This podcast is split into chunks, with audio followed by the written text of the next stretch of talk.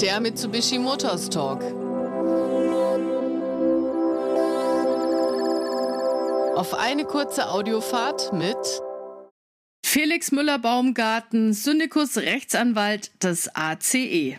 Herzlich willkommen zu einer neuen Folge des Mitsubishi Motors Talk, in dem wir euch jeden Monat mit spannenden, aktuellen und gerne auch mal unerwarteten Themen aus der Welt der Automobile, dem Reifen, Lifestyle und auch dem Alltag versorgen, beziehungsweise in diesem Fall auch mal mit einem Weihnachtsthema. Mein Name ist Lina van der Maas und heute mal nicht mir gegenüber, sondern am Telefon Felix Müller-Baumgarten, Syndikus, Rechtsanwalt des ACE, des Autoclub Europas und damit auch der absolute absolute Profi, wenn es um Verkehrs- und Rechtsfragen geht. Und ich freue mich sehr, dass wir heute gemeinsam sprechen. Ja, lieber Felix, wir haben uns auf ein Du geeinigt. Und bevor wir loslegen, machen wir vielleicht mal kurz Werbung für den ACE. Wer ist das und kann man dort Mitglied werden? Sehr gerne, liebe Lina. Äh, vielen Dank für die Einladung erstmal. Und der ACE Autoclub Europa ist der zweitgrößte Autoclub in Deutschland, äh, hinter dem großen Bruder ADAC. Aber wir stehen für äh, die moderne Mobilität, für ähm, die Themen, die auch mit neuen Antrieben zu tun haben.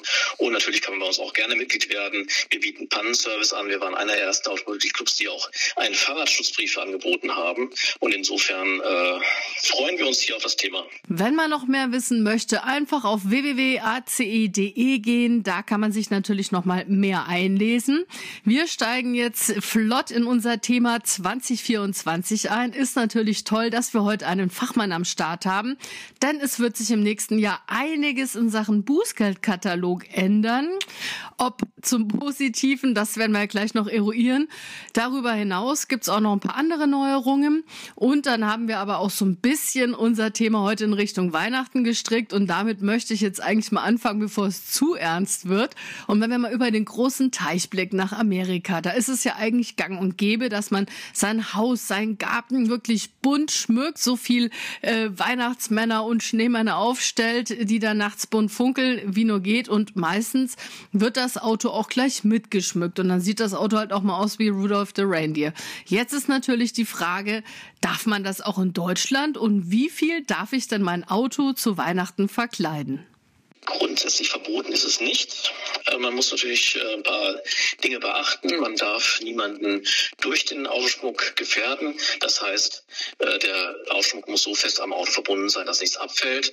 Die passiven Sicherheitseinrichtungen dürfen nicht gefährdet werden. Das heißt, auf das große Geweih, auf Kohleglaube sollte man vielleicht besser verzichten und etwas Weicheres nehmen, was man auch gut befestigen kann und was nicht vom Auto her schlackert. Also das heißt, ich dürfte jetzt vorne an den Kühlergrill ein Geweih aus Stoff befestigen, aber das Kennzeichen muss vermutlich auf alle Fälle erstmal noch lesbar sein.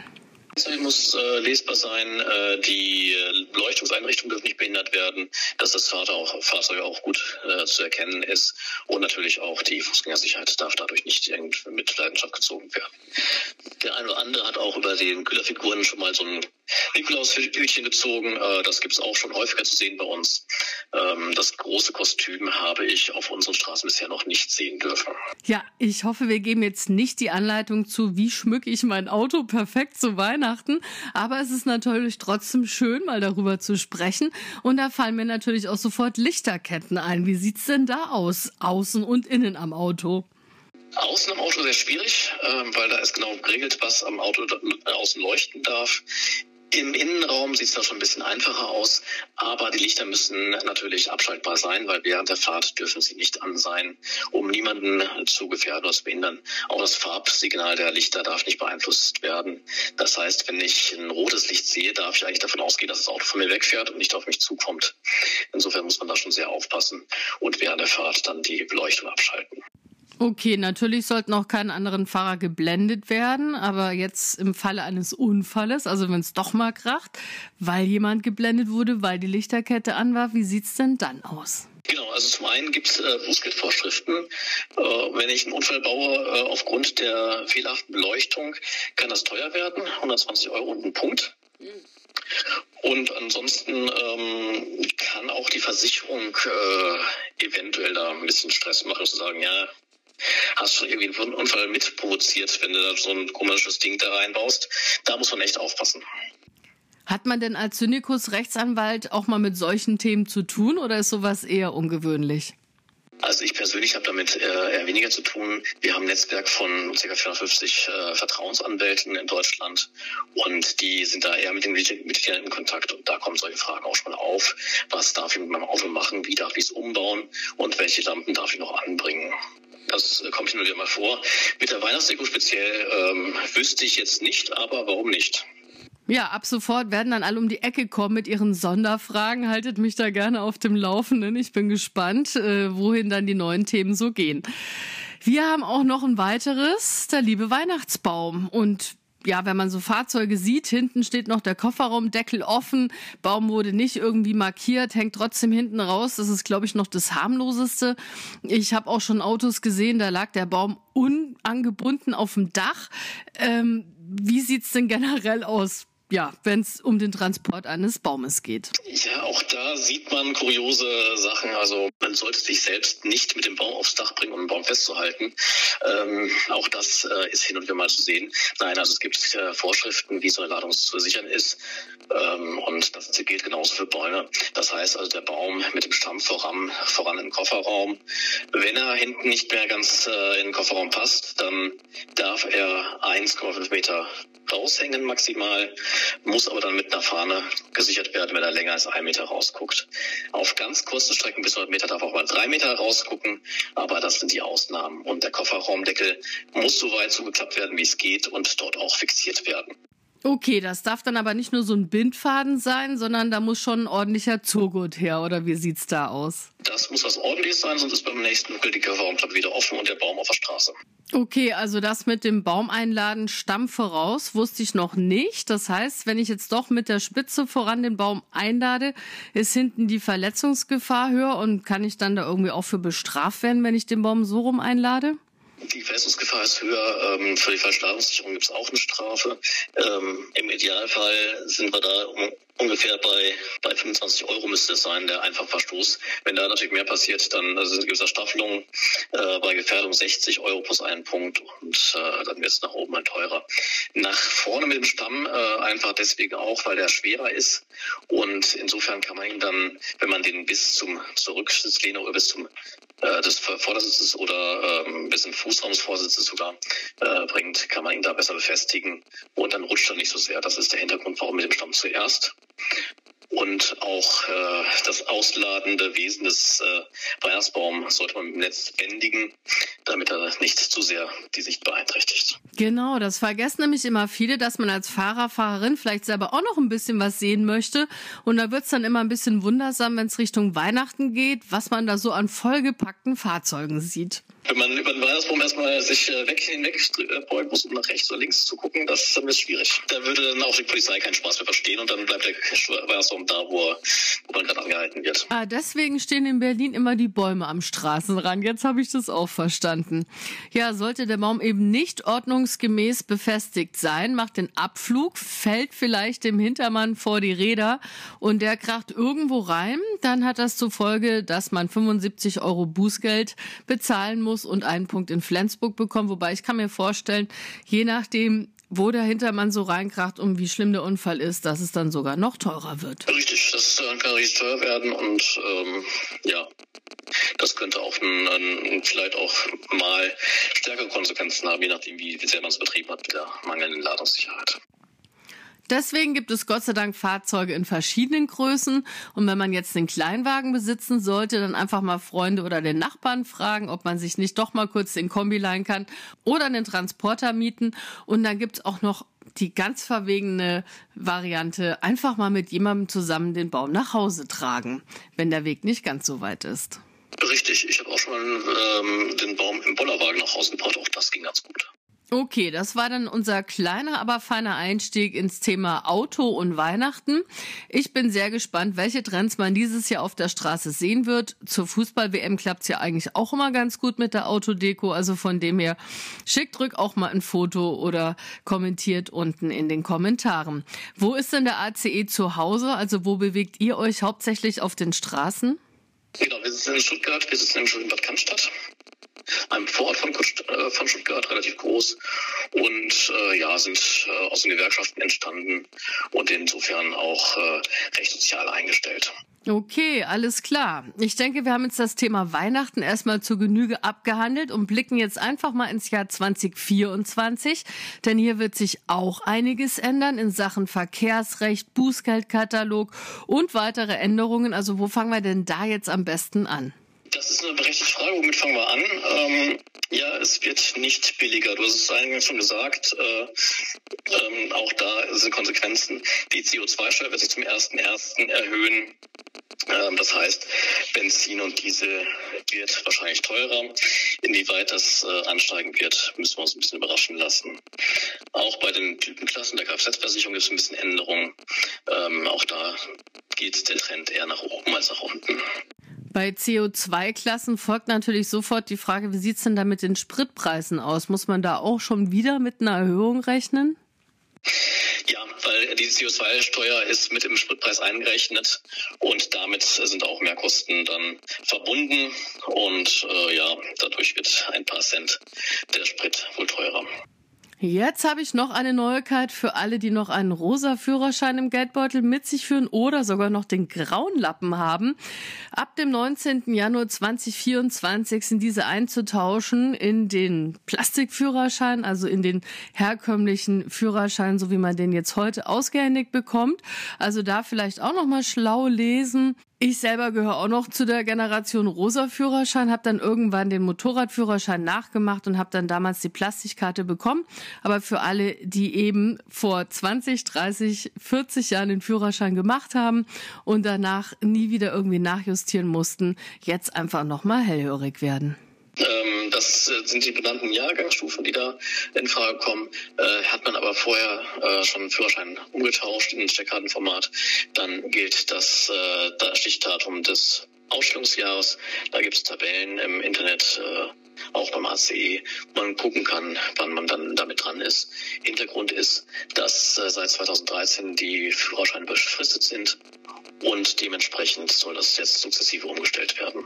Ist übrigens immer sehr schön, wenn dann so ein 70-Jähriger noch mit dem Führerschein unterwegs ist und einem Foto, auf dem er sie damals 18 war.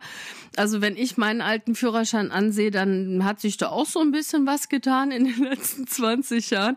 Gehört natürlich zum Leben dazu, aber sorgt unter Umständen auch manchmal für Lacher. Wie sieht's da bei dir aus? Auch das kenne ich. Äh, ich habe aber tatsächlich gebeten, dass ich meinen Führerschein umgestellt habe. Ähm, ich habe freiwillig schon umgestellt, 2008, ähm, dass eben mir der rosa Lappen dann nicht ausgehändigt wird, weil irgendwie ist mir auch lieb gewonnen. Und so ein kleines Dokument der Zeitgeschichte ist das auch mal ganz nett. Vor allem, wie man mit 18 mal aussah. Ja, genau. Und für alle, die sagen, ich habe meinen Führerschein so lieb gewonnen, ich möchte den gar nicht abgeben, man darf ihn behalten, er wird dann ungültig gemacht, trotzdem eingetauscht in einen neuen, in Checkkartenformat. Und dieser müsste dann ja auch in ganz Europa gültig sein. Oder wie ist das? Der Führerschein ist ganz in Europa gültig. Es ist auch der äh, EU-Führerschein, wie es so schön heißt, aber auch der graue Lappen und der rosa Lappen, den wir eben erwähnt haben, sind auch noch gültig. Ähm, da gibt es Abkommen, ähm, dass die ja, Fremden oder die, die europäischen Mitgliedstaaten diesen Führerschein nicht ablehnen dürfen. Äh, natürlich, je älter der Führerschein ist, desto eher kann es mal vorkommen, dass ein Polizist den nicht kennt und äh, nicht akzeptieren möchte. Aber grundsätzlich ist damit das Fahren auch noch erlaubt. Jetzt haben wir ja vorhin schon über die Änderung der Spritpreise und diverser anderer Berechnungen gesprochen. Thema Versicherungen, da wird sich ja nächstes Jahr auch einiges ändern. Viele haben vielleicht schon die Berechnung für 2024 erhalten, sind natürlich wieder unfallfrei eine Schadensfreiheitsklasse besser geworden. Eigentlich sollte man weniger bezahlen, aber trotzdem ist der Betrag irgendwie gleich geblieben oder sogar gestiegen. Da kratzt man sich ja schon mal am Kopf. Also was ist denn da passiert und wie ist denn da die Prognose fürs nächste Jahr? Genau, die Typenklassen werden, jedes Jahr angepasst. Ähm, das heißt, es wird geschaut, äh, welche Fahrzeuge wie unfallwahrscheinlich äh, oder im letzten Jahr unfallhäufig aufgetreten sind. Und da kann mal Verschiebungen in die eine oder andere Richtung vorkommen, so dass es dann teurer wird, trotz der besseren Einstufung der Versicherungsstufe. Konzentrieren wir uns wieder auf die guten Nachrichten. Bei 29,4 Millionen Fahrzeugen bleibt die Typklasse gleich und somit dann auch der Betrag gleich oder besser. Und daran halten wir uns jetzt einfach mal fest. Apropos besser. Ab kommenden Jahr im Juli gibt es eine Neuregel für Neuwagen und zwar eine Box in den Fahrzeugen verbaut. Wenn es dann mal einen Unfall hat, kann dann eben später ein bisschen was an Daten auch ausgelesen werden. Ab Juli wird der Event Data Recorder Pflicht. Den kennt man vielleicht besser unter dem Begriff Blackbox, so wie das mit Flugzeugen äh, gehandhabt wird. Das ist praktisch ein Crash-Sensor, der im Fall eines Unfalls die letzten Sekunden aufzeichnet, um dann ähm, eine bessere Unfallrekonstruktion bei schweren Unfallereignissen zu gewährleisten. Hier können dann später diverse Daten ausgelesen werden, also zum Beispiel, wie hat man das Lenkrad bewegt, Bremsmomente, auch Vollgasmomente. Ne? Hat zum Beispiel jemand zu viel Gas gegeben, ist das Fahrzeug deswegen ins Schleudern gekommen. Jedes Auto hat heutzutage einen Giermomentsensor. Das heißt, auch hier kann man eben dann später über das Steuergerät diverse Dinge auslesen.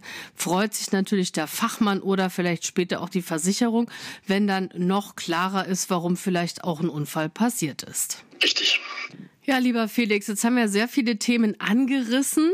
Was ich dich jetzt vielleicht auch als Anwalt nochmal fragen wollte, gibt's denn auch so ein paar Absurditäten im Bußgeldkatalog? Irgendwas, worüber du vielleicht auch selber manchmal schmunzeln musst? Ja, ähm, aber nicht im Zusammenhang mit Weihnachten, da habe ich jetzt äh, weniger. Aber ähm, obwohl wir so ernsthaft sind, wir haben auch ein paar skurrile Vorschriften bei uns in der SCVO stehen. Also solche Sachen wie, äh, man darf zwar nackt Auto fahren, aber nicht aussteigen, weil das könnte dann wieder eine Ordnungsfähigkeit sein. Aber auch das Schuhwerk muss angepasst sein. Das heißt, Barfußfahren ist nicht so toll. Es ist zwar nicht ausdrücklich verboten, barfuß zu fahren, aber im Fall eines Unfalls kann das schon, äh, kann das also schon zum, äh, zum, zum äh, im Fall eines Unfalls kann das dazu führen, dass man hier mit mithaftet. Das heißt also, wer nackt Auto fährt, bitte auf das richtige Schuhwerk achten. Sind denn High Heels erlaubt? Äh, High Heels ist da sehr schwierig. Also ähm, dann doch eher lieber den, den äh, Sportschuh mit der äh, gefühlsechten Sohle. Okay, und was gibt sonst noch Schönes? Äh, wenn wir schon bei Pferdestärken sind, ähm, auch das Pferd oder das Tier selbst ist in der Straßenverkehrsordnung äh, geregelt. Da gibt es einen Paragraphen 28, der sehr interessante Dinge zu regeln. Zum Beispiel, dass man aus einem Auto heraus kein Tier an der Leine führen darf. Auch das musste tatsächlich extra geregelt werden. Aber der Hund darf an der Leine geführt werden. Das ist natürlich ein schlechtes Zeichen für alle Besitzer von Hausratten, Katzen und Pferden. Die darf man vom Fahrrad aus nicht führen. Die muss man, also vom Auto erst recht nicht, aber vom Fahrrad aus, äh, Fahrrad aus auch nicht. Da ist nur der Hund erlaubt. Bei Pferden geht es gleich weiter. Denn wenn die bei Dunkler geführt werden, müssen sie beleuchtet werden. Das heißt, sie brauchen, wenn es mehrere Tiere sind, die man führt, braucht man vorne weiß leuchten und nach hinten eine rote Leuchte. Auch das steht in der 28 SCVO. Also so ganz unlustig ist unsere SCVO nicht. Und äh, wer immer mal im Gleichschritt über eine Brücke laufen wollte, auch dem muss ich einen Zahn ziehen. Auch das ist verboten. Was bedeutet das im Gleichschritt über die Brücke? Das ist jetzt was, das habe ich jetzt ehrlich gesagt bislang noch nicht vorgehabt. Ähm, ja, praktisch wie das äh, Militär, im, äh, wie alle im gleichen Schritt über eine Brücke. Ähm, das hat die, die Folge oder kann die Folge haben, wenn man zufällig genau die gleiche Frequenz äh, trifft, die mit der die Brücke von sich aus schwingt, kann die Statik dadurch gefährdet werden. Also wer immer sagt, Juristen sind zu langweilig und unsere Gesetze sind auch langweilig, äh, dann manchmal lohnt sich ein Blick tiefer ins Gesetz. Jetzt noch mal kurz zu dir zurück. Bist du eher Weihnachtsfreund oder Weihnachtsmuffel? Und wie sieht dein Auto aus, wenn es dann Richtung 24. Dezember geht? Wie mein Auto aussieht, ist immer ein schlechtes Thema. Ähm, für mich ist äh, das Auto, was ich alltäglich fahre, eher ein Gebrauchsgegenstand. Ähm, der Schmuck gleicht eher einem Halloween-Kostüm eigentlich, äh, nach dem Motto Schlammmonster. Aber ähm, Scheiben Lichter und Kennzeichen sind immer gut erkennbar und frei, aber ähm, mit dem Waschen habe ich es nicht so von einem Auto. Äh, zu Weihnachten selbst, nein, Weihnachtsmuffel bin ich nicht. Ich freue mich eigentlich auf Weihnachten. Ich habe immer das Problem, dass Weihnachten immer so plötzlich vor der Tür steht. Auch wenn der 24. Dezember ein festes Datum ist, irgendwie ist er immer schneller da, als man denkt. Ja, da sind wir jetzt einmal sportlich durchgeritten durch die Themenwelt 2024. Lieber Felix, danke, dass du dir die Zeit genommen hast, auch ein bisschen ja, Einblicke ins Private gegeben hast. Äh, ich hoffe, dass du einen guten Start in 2024 hast.